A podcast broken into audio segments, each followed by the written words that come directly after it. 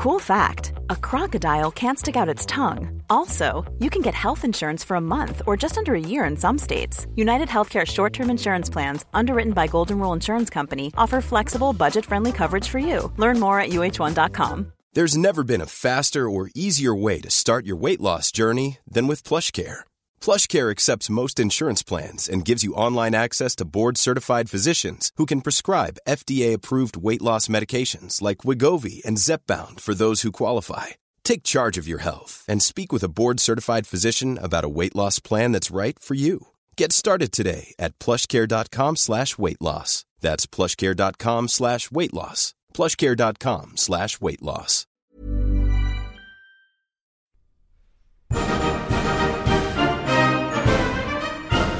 Many years ago, Riley Knight completed a degree in history. This proved to be a bad move, as it was absolutely useless for him. Until now, here's some half assed history.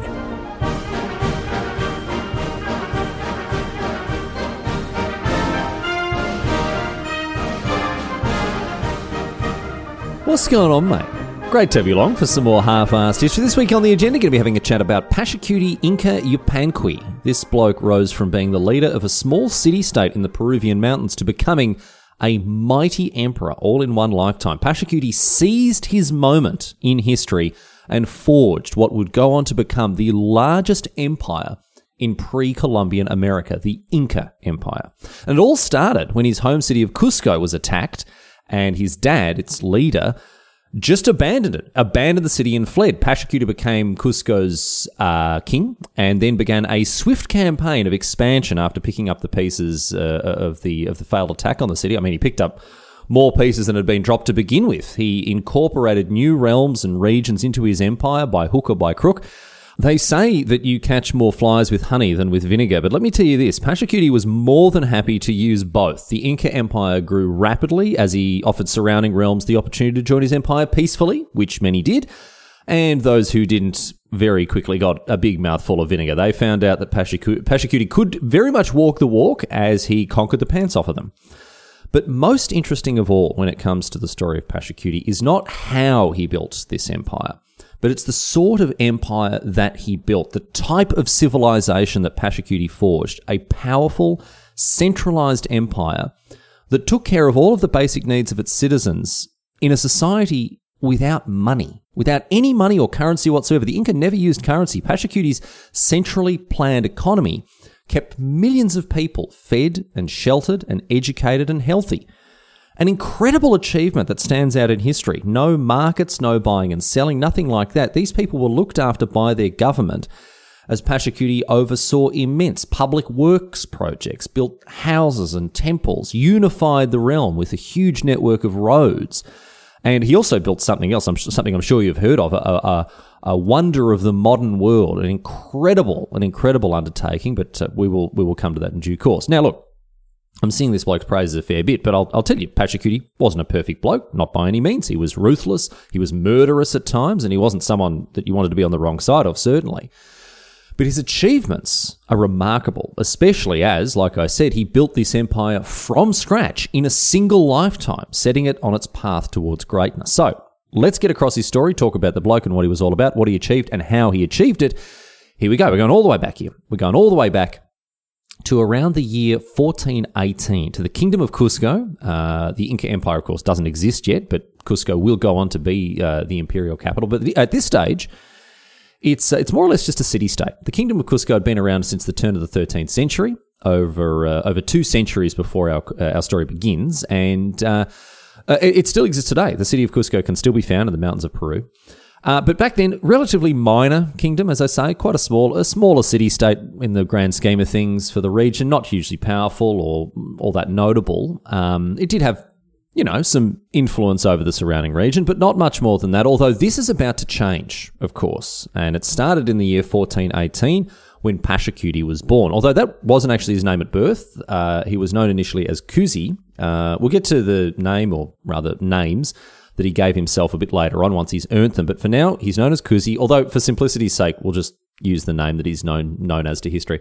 Anyway, he was born as the son of the ruler or the Sapa Inca of Cusco, whose name was Viracocha Inca. Uh, Inca here means leader. uh, and Sapa Inca translates to roughly to only leader. Not not in the sense that he's insignificant, not like oh he's only the Inca. Don't worry about him. No, the opposite. In fact, it actually means it's uh, uh, only in the sense that he's the only one. Oh, that's the only Inca. There can't be another one. Anyway, Viracocha Inca is the eighth Sapa Inca of Cusco, and Pachacuti is his third son. And we don't know a huge amount about Pachacuti's childhood and upbringing, although we know that he was a, a bright and intelligent kid. He was well educated. He learned about Cusco's legal system, its history, its language. And reportedly, he was he was brave and courageous. Even as a young bloke, he earned the respect of other nobles in Cusco, particularly because his older brothers were apparently a bit useless. Um, in any case, uh, we don't have a super detailed account of what he got up to in his young years, but we do know that in 1438, when Pachacuti is around 20 years old, Cusco came under attack. And this is when Pachacuti really began to make his mark on history. In 1438, Cusco was attacked by some of its neighbors, the Chanca, who had a fearsome reputation as cruel and bloodthirsty warriors. And based on what I read, the Chanca really didn't muck about. Those who they didn't kill on the battlefield were taken prisoner and subjected to horrific torture. The Chanca might flay you or scalp you or perhaps even turn your skull into a drinking vessel, which I've never really understood. Um, because skulls are, you know, rather obviously full of holes, so they're not exactly appropriate for drinking out of. I mean, look, you know, I get what you're going for. It's more about the vibe of the thing, drinking out of the skulls of your of your fallen enemies. Sure, I understand that, but still, a very a very inefficient way to drink. Anyway, for a long time, the Chanca had been going about causing a ruckus, making a nuisance of themselves, if you can call skinning prisoners alive making a nuisance. Um, and in 1438, as I say, their attention turned to Cusco.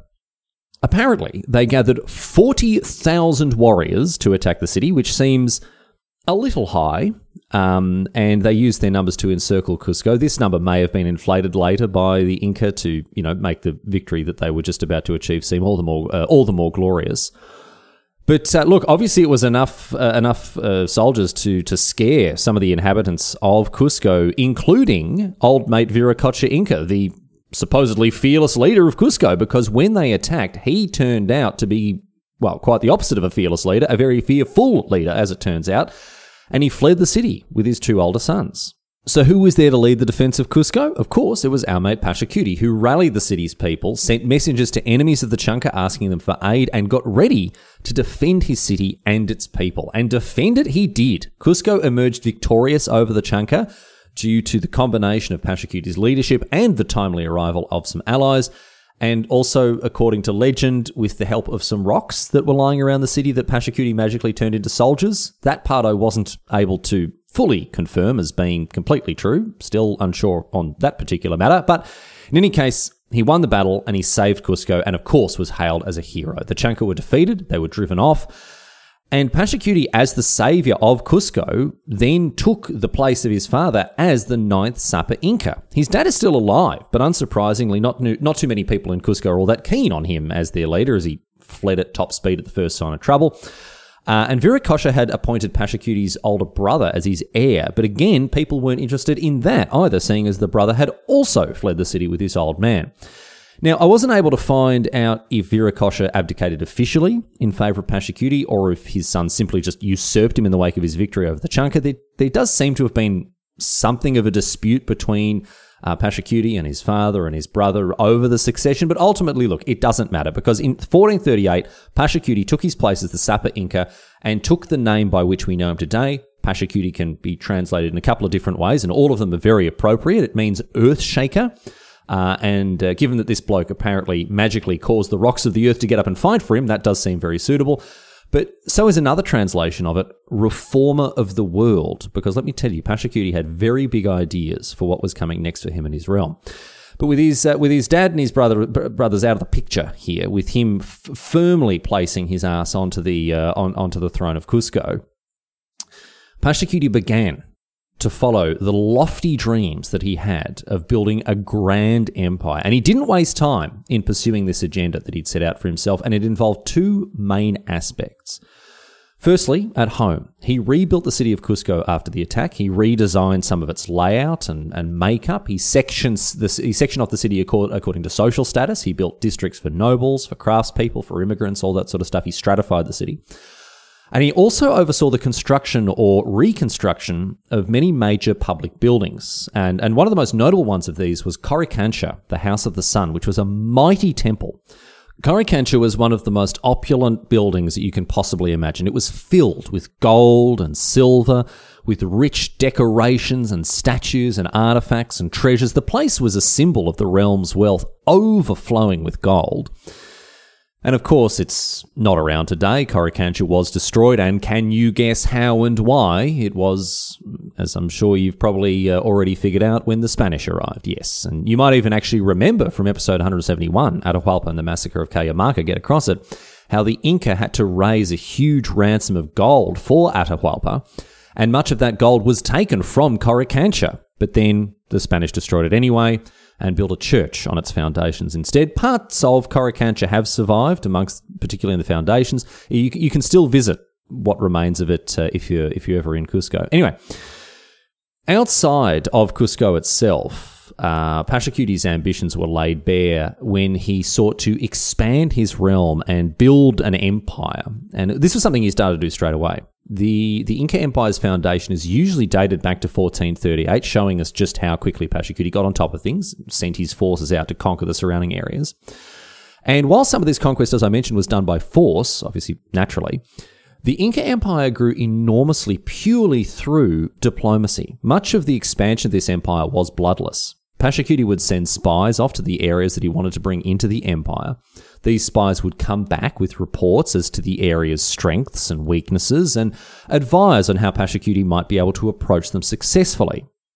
And this meant that in many cases, Pachacuti would offer these regions the opportunity to join his empire of their own free will and for their own benefit, and the leaders of these regions would accept. For instance, if there was a region that spies had come back from and said, well, there's a bit of a food shortage or something like that over there, Pachacuti could come th- come through and say, "Listen, join the empire. We'll aid you with the with the surplus food. We'll help you set up farms. We'll do what we need to do to make sure that your people are being looked after." And given that the alternative was generally, you know, military conquest and a full a full scale invasion, a lot of people they read the writing on the wall, recognized that it was uh, to their benefit to join the empire, not just because it would actually benefit the lives of their citizens to be part of this growing and burgeoning empire, but also because the alternative wasn't, you know, particularly attractive. So a bit of hook and a bit of crook in this situation. And this isn't unlike what happened centuries previous with the Roman Empire. The Romans would approach an area with promises of wealth and prosperity and technological advancements, and of course the Pax Romana, guaranteeing peace. And they would do it with the might of the Roman legions behind them as well. And that was one of the reasons that saw the successful expansion of the Roman Empire, as well as, in this situation, the Inca Empire. Because Pachacuti essentially put all of these leaders between a rock and a soft place. They could face a full-scale military invasion and all of the all of the reprisals that would come with turning down his deal to begin with, or they could choose the soft place, and many leaders did, in joining the empire and sharing in its wealth and its pros- prosperity. There were plenty of reasons for these leaders to join the empire. Pachacuti offered political stability, a well-funded uh, central government, and as I mentioned, the wealth and the prosperity that came with such stability, such such structure and organization. Pachacuti would also send rich gifts to those he was trying to bring on side, gold and fine fabrics, and he would promise that there was more where that came from if they signed up, and so people did. The Inca Empire grew larger and larger under Pachacuti's uh, leadership, and given the peaceful nature of the empire's expansion in most cases, it led to an interesting situation on the social and cultural side of things. Pachacuti definitely gave the people of Cusco a privileged position within the empire. People who spoke uh, Quechua, the, the official language of the empire, they had greater rights and privileges as citizens. They were allowed to hold public office and other stuff like that. But all the same, even with this favoritism, Pachacuti was reasonably culturally tolerant. He didn't stamp out the languages and the cultures of those who were incorporated peacefully into his empire. Generally speaking, he allowed the traditional leaders of a given area to continue governing. As his vassal, but that's not to say he didn't find ways to ensure their loyalty. One of Pachacuti's favourite things to do in this regard was to take the children of those in power in these new vassal regions. He'd take the, the those the, the people who were governing, take their kids back to Cusco with him. And he did this for a couple of reasons. Firstly, the kids were essentially hostages. They ensured the good behaviour of his vassals, a very, very common thing that was done amongst noble and princely houses throughout the world, throughout history. But secondly, it gave Pachacuti an opportunity to uh, educate the next generation of regional leaders in the way that he wanted. And you can be sure that they were all taught about just how great the Inca Empire was and how beneficial it would be to remain part of it once they had grown up and they had inherited their vassal states. So, in some way, Pachacuti was very cleverly preparing the next generation of leaders to be sympathetic to the centralized imperial government in Cusco. But thirdly, on a social level, it gave Pachacuti the opportunity to encourage intermarriage between Inca nobility in Cusco and these vassal families, and indeed throughout his entire realm. You had the next generation of leaders all under one roof in Cusco, studying and learning and spending time together. And I mean, you know, they start off as kids, they turn into horny teenagers. Next thing you know, one of your vassal's kids is marrying another vassal's kids and a kid, and all of a sudden, you're encouraging and growing unity, familial ties throughout the empire that you're building and bringing your subjects closer together. And in this way, by more or less politically indoctrinating these future leaders, in addition to, you know, encouraging and fostering social, very strong social ties between them, Pachacuti built a strong plan for the future of his empire by ensuring that vassals down the line would be on side with the empire overall. Very Machiavellian, you have to say, but it was a way to peacefully assimilate people into a cohesive and functioning and still very culturally diverse empire without needless bloodshed. We've talked a lot about empire building on this show, and generally speaking, as much as I accept imperialism as a very real part of history. It's not something I'm a huge fan of, but the way in which Pachacuti went about building this empire, I mean, if you got to build, if you have to build an empire, if you have to be imperialist, certainly you could learn a lesson or two from Pachacuti in, in the way uh, he went about building this realm as peacefully and as bloodlessly as possible. Although that's not to say that no blood was spilt, because certainly a fair bit of it was when push came to shove. When regions wouldn't capitulate, uh, Pachacuti sent out armies to drag them kicking and screaming into the empire, and those who resisted, they were treated without mercy. The leaders were executed and replaced, and their territory was forcibly brought under the control of the Inca Empire. And garrisons of troops loyal to Cusco, loyal to the Inca Empire, they would remain behind to enforce imperial law and uh, ensure that the empire's new possessions remain so uh, whether they liked it or not. And look, in this way, you can see that Pachacuti's particular individual brand of imperialism didn't lack the same hard and oppressive edge that we've seen in most historical empires, but at least it wasn't at the forefront of his empire building strategies. Uh, in later years, Pachacuti's son Tupac, who would go on to succeed his old man after Pachacuti's death, uh, he conquered vast lands to the north of Cusco, as far north as Quito in modern day Ecuador. And in fact, Tupac Inca continued his father's conquests and brought the Inca Empire almost all the way to its greatest territorial extent, ruling over a realm that stretched from Quito in the north all the way down along the coast to where you find modern day Santiago in Chile. So, through a combination of diplomacy and military force, Pachacuti forged his empire, and as he did so, he did what he could to ensure that it would stick around after his death. And in seeking long term stability and cohesion, Pachacuti reformed the economy and the politics of his new empire and focused on grand infrastructure and building projects, one of which, as I mentioned before, went on to become world famous, which we'll get to in due course. But first, Let's talk about some of the more overlooked aspects of the legacy of Pachacuti, some of the things that maybe you don't know about the Inca Empire, the empire that he built with his own two hands.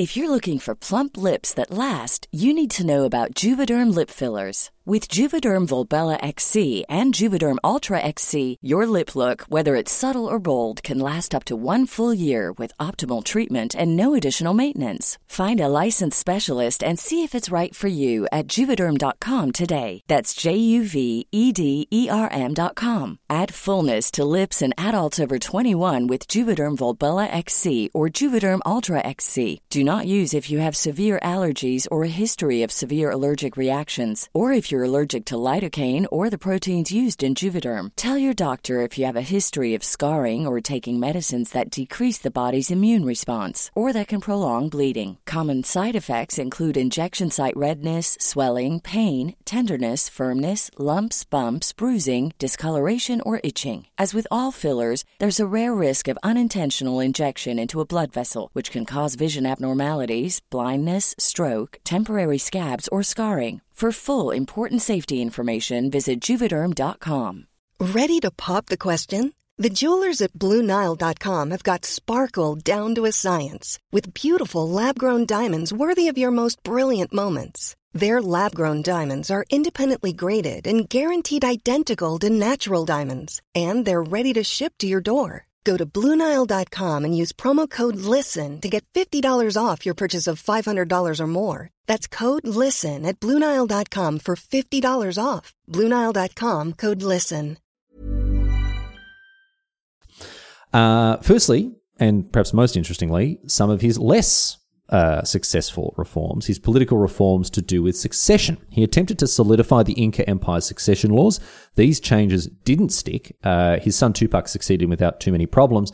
But after that, people didn't really heed the laws that Pachacuti had set out, and there were more than a few issues surrounding future successions in the generations that followed.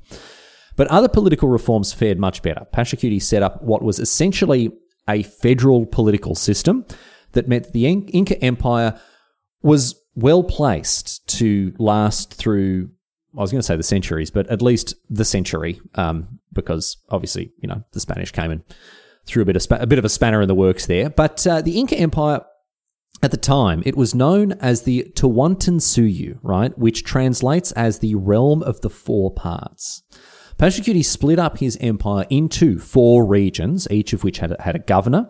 And under these governors, there were smaller regional leaders that reported to them. So it was a tiered, essentially feudal structure. And he made sure that the empire was well populated throughout its entire area um, in, in a move that actually doesn't reflect all that well on him. He forced the migration of poorer classes into areas that needed more people, more workers, what have you. And these displaced people, uh, as you can imagine, didn't end up being treated all that well in the places that they ended up, unfortunately. His economic reforms uh, were very successful uh, and also very interesting to learn about because, as I mentioned, as I mentioned in the introduction, the Inca Empire didn't have money, no markets, no buying and selling. The Inca economy was centrally planned, and it worked extremely well. Taxes weren't paid with coin or currency, but they were instead paid with goods or labor. And this had some very interesting effects on the empire itself, which I'll, I'll, get to in just a minute. But under this centrally planned economy, each region would manufacture what goods it could, set aside what it needed, and then send the rest to the imperial government. And the imperial government would then assign this surplus, or the surpluses that they receive from different regions, to other regions that needed the surplus most. So, in effect, everything was free free housing, free food, free clothing, free education, free healthcare. The Inca Empire oversaw one of the most successful planned economies in history and took care of all of the basic needs of its citizens without them ever paying a cent. Now, there was some external trade with neighbours, there was a small amount of internal trade, so there was a little bit of commerce going on using the barter system, but there was no money. The Inca economy was based on mutual reciprocity, knowing that if you helped to look after the needs of others, your needs would be looked after when the time came. If you lived in a region that produced a surplus of food, that food would be distributed throughout your region, then the surplus, whatever wasn't needed, would be sent away to the imperial imperial government, who would make sure it got to the people who did need it. And meanwhile, if your region lacked for something, whether it was clothing or workers or whatever, that would also be provided by the government. An incredible system, and all the more incredible in that it actually functioned. But the strong central government, the core of the Inca Empire, enabled this economic model to flourish and it helped the empire prosper. I mentioned the, the taxation system. I, I want to come back to this.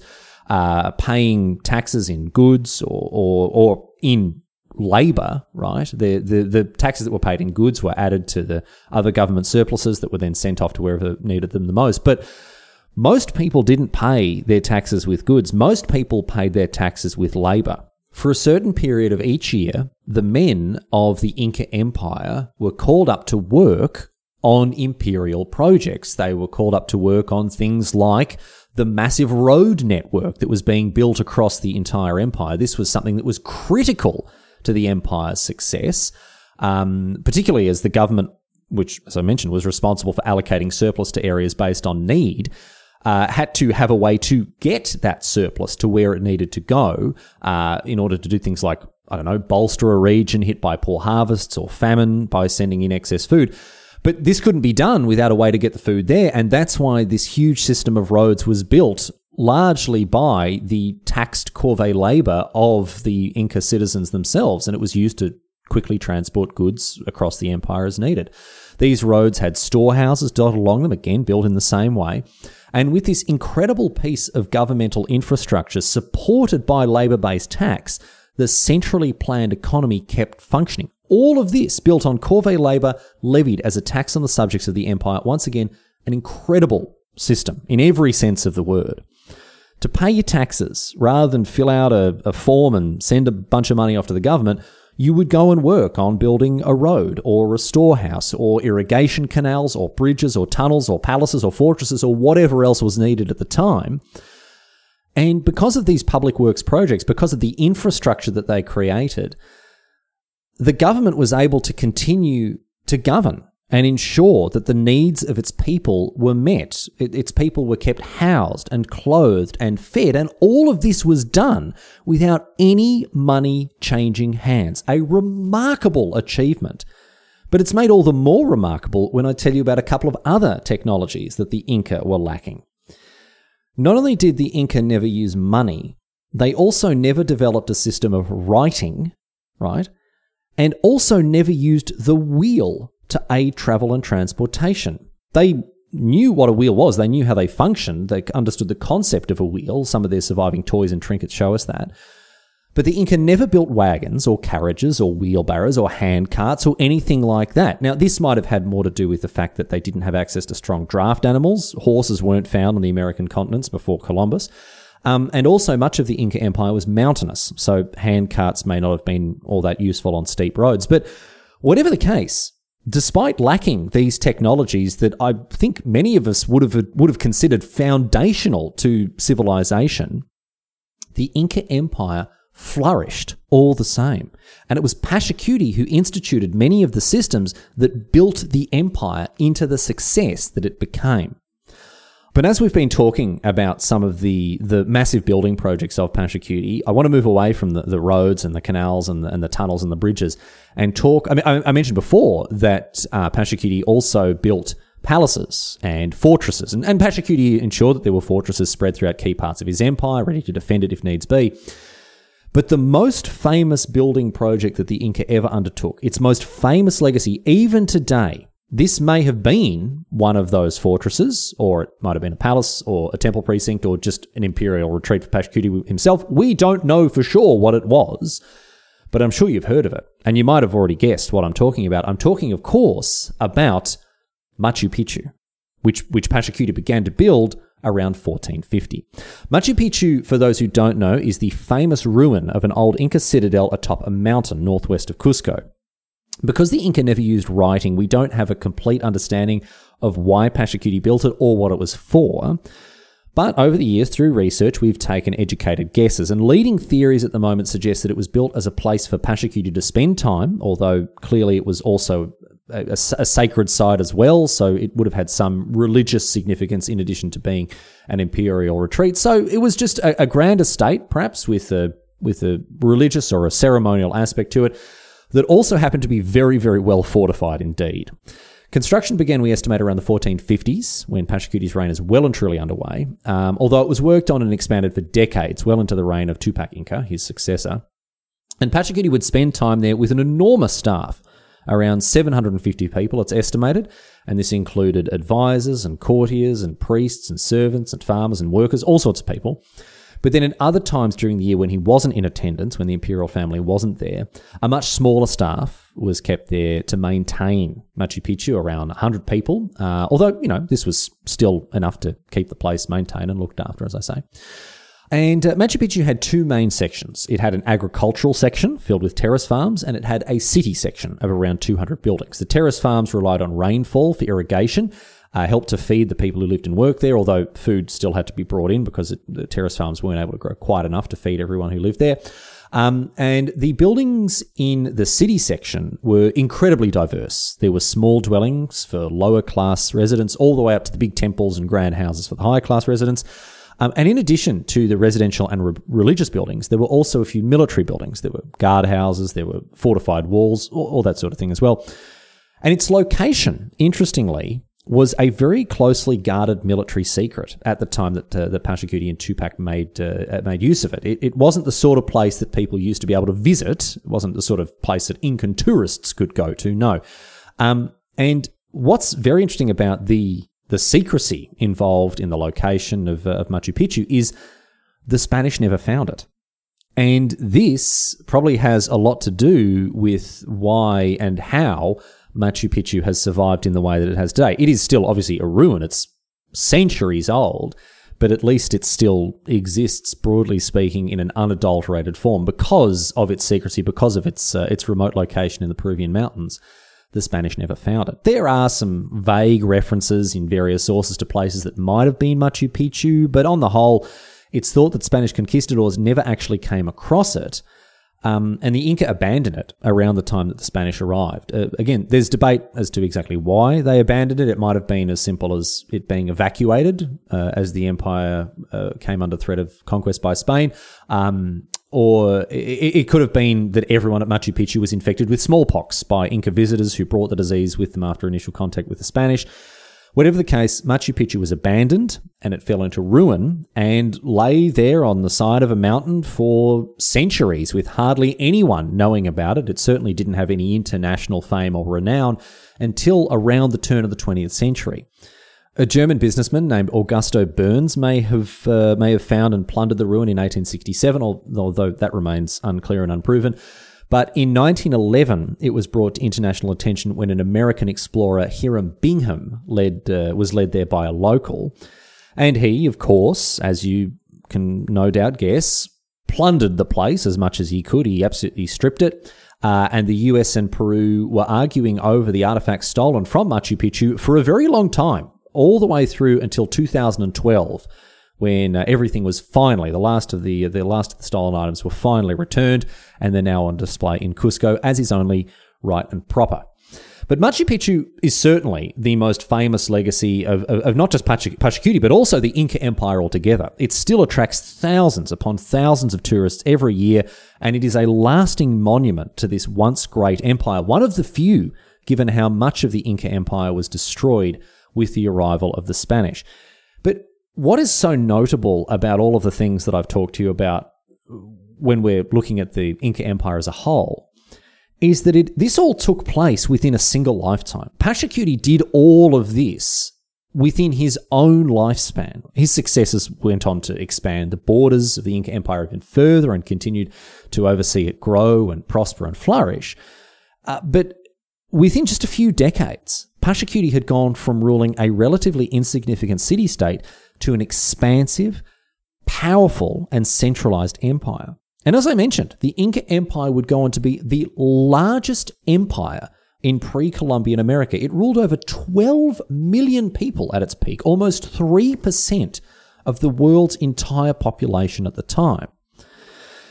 But that, of course, was before the Spanish turned up with dreams of rich conquest alongside deadly disease, both of which combined to ravage the Inca Empire. But that is another story, and you can hear all about it in episode 171 Atahualpa and the Massacre of Cajamarca Get Across It. As for Pachacuti, however, he continued to rule over and expand his empire with his signature combination of diplomacy and conquest. He consolidated his power however he could, um, and look, I haven't really talked about how ruthless he could be when it when he felt it necessary. I mean, Sure, with his military conquests, we've talked about that, but that's pretty standard for anyone building an empire. No, it was in other areas that Pachacuti showed a ruthless and cruelly pragmatic streak. Uh, and I'm not just talking about the religious human sacrifice that was a normal part of Inca culture. No, Pachacuti executed members of his own family, and like a lot of them, to ensure his own planned succession would be a smooth one. He killed two of his brothers, and if you'll believe it, two of his own sons as well, because he favoured Tupac so heavily over them, he didn't want them challenging his favoured heir for his throne once Pachacuti died. And some describe Pachacuti as an enlightened leader for the way that he built his governmental system from the ground up and supported it with public works and provided for his people's needs. And certainly all of that is true, but he was still far from perfect. He executed prisoners and captives without mercy. He oversaw mass sacrifices in the name of his gods. He murdered his own kin for the sake of political expediency. And none of this really fits in with the model of an enlightened leader. But all the same, it's impossible to ignore his profound influence as the ruler of what was, again, the ultimately largest empire in the Americas uh, before the uh, in pre-Columbian times. A sprawling and prosperous empire that sprang up within a lifetime before spreading even further in the years to come.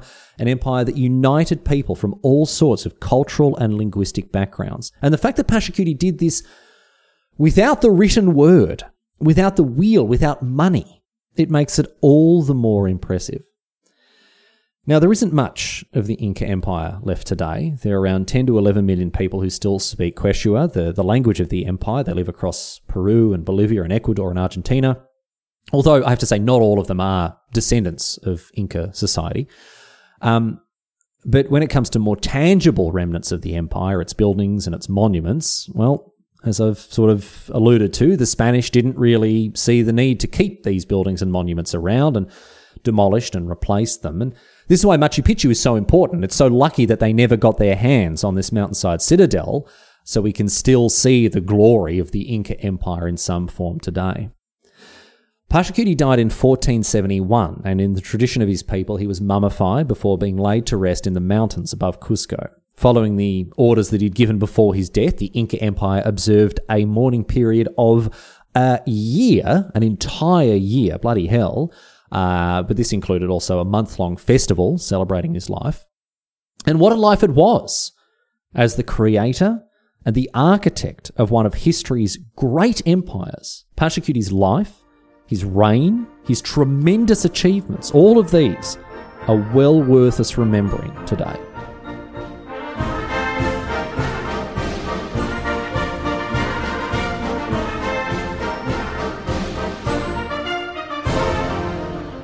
But that's it. That's all she wrote today, sports fans. That is the story of Pachacuti and how he forged the Inca Empire. Uh, quite a, again, quite a remarkable achievement. And for him to have done all of the things that he did in such a short amount of time, he, he really does stand out as one of the great leaders uh, in history. But uh, that is that for another week of half-arsed history. Uh, of course, we've got all the boring housekeeping stuff coming your way. So uh, a fond farewell to all the people who just skipped this part of the show. I know you're there. I see you. I see you on the stats. Don't think that you. I, I, I don't. I don't miss anything, mate. I know that you're not. They're not even listening anymore. Just the true fans. Just you. Just just you and me now. Just the just the true fans and me here having a chat about the normal boring housekeeping stuff. Thanks for listening to all of this because it doesn't change really every week. Halfassedhistory.net contact form, uh, old episodes, subscribe, Spotify, iTunes, merch, Patreon. Um, thank you. Tell your friends, tell your enemies, tell people about whom you feel largely ambivalent. I feel like I should maybe mix up the end. It's all kind of done off a script now. Um, I don't know what else. Oh, you know what? I should plug some other podcasts that I do. Have a listen to this is another podcast that I do with my friend Dennis.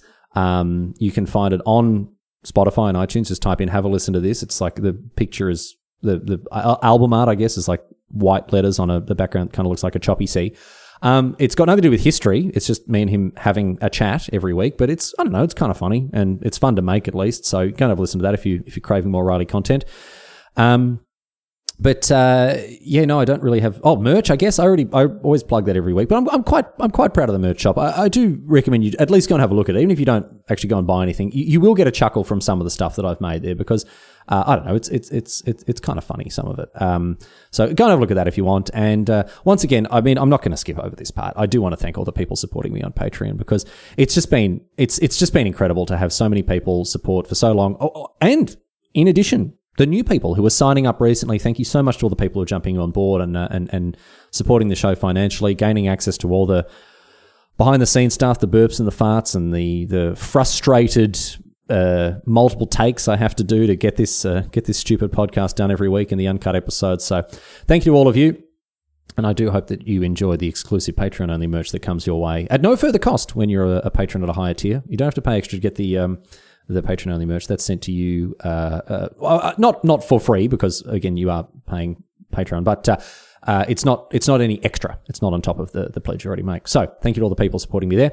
But that's that. Enough of this. I'm going to wrap things up now with a question posed on Reddit. Um, this one comes to us from Mutant Llama, mutant underscore llama one, who asks, It's been hundreds of years. Why hasn't Machu Picchu evolved into Machu Pikachu yet?